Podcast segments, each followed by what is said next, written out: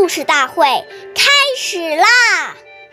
每晚十点，关注《中华少儿故事大会》，一起成为更好的讲述人。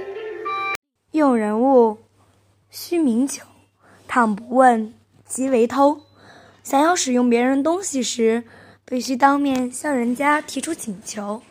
如果未征得别人的同意就拿走，就是偷窃。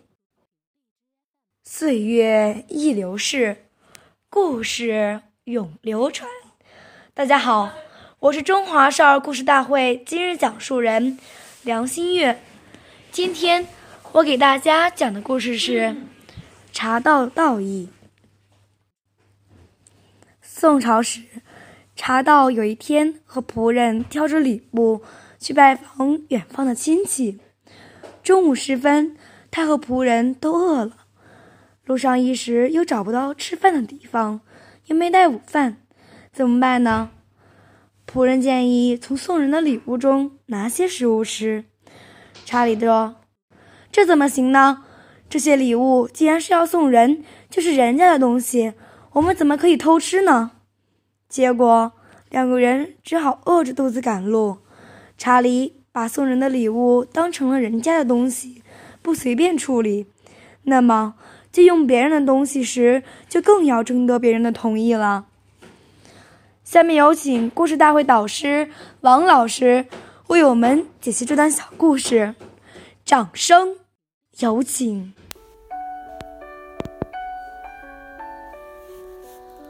如果我们随便拿别人的东西来用，当主人找不到时，就会心生烦恼。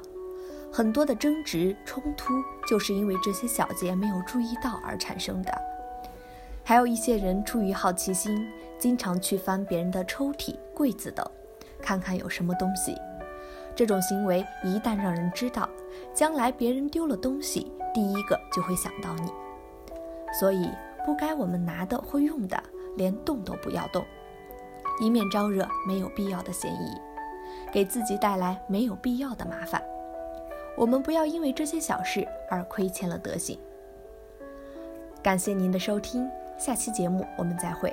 我是刘老师，想参加故事大会的朋友，请关注我们的微信公众号“微库全拼八六六九幺二五九”。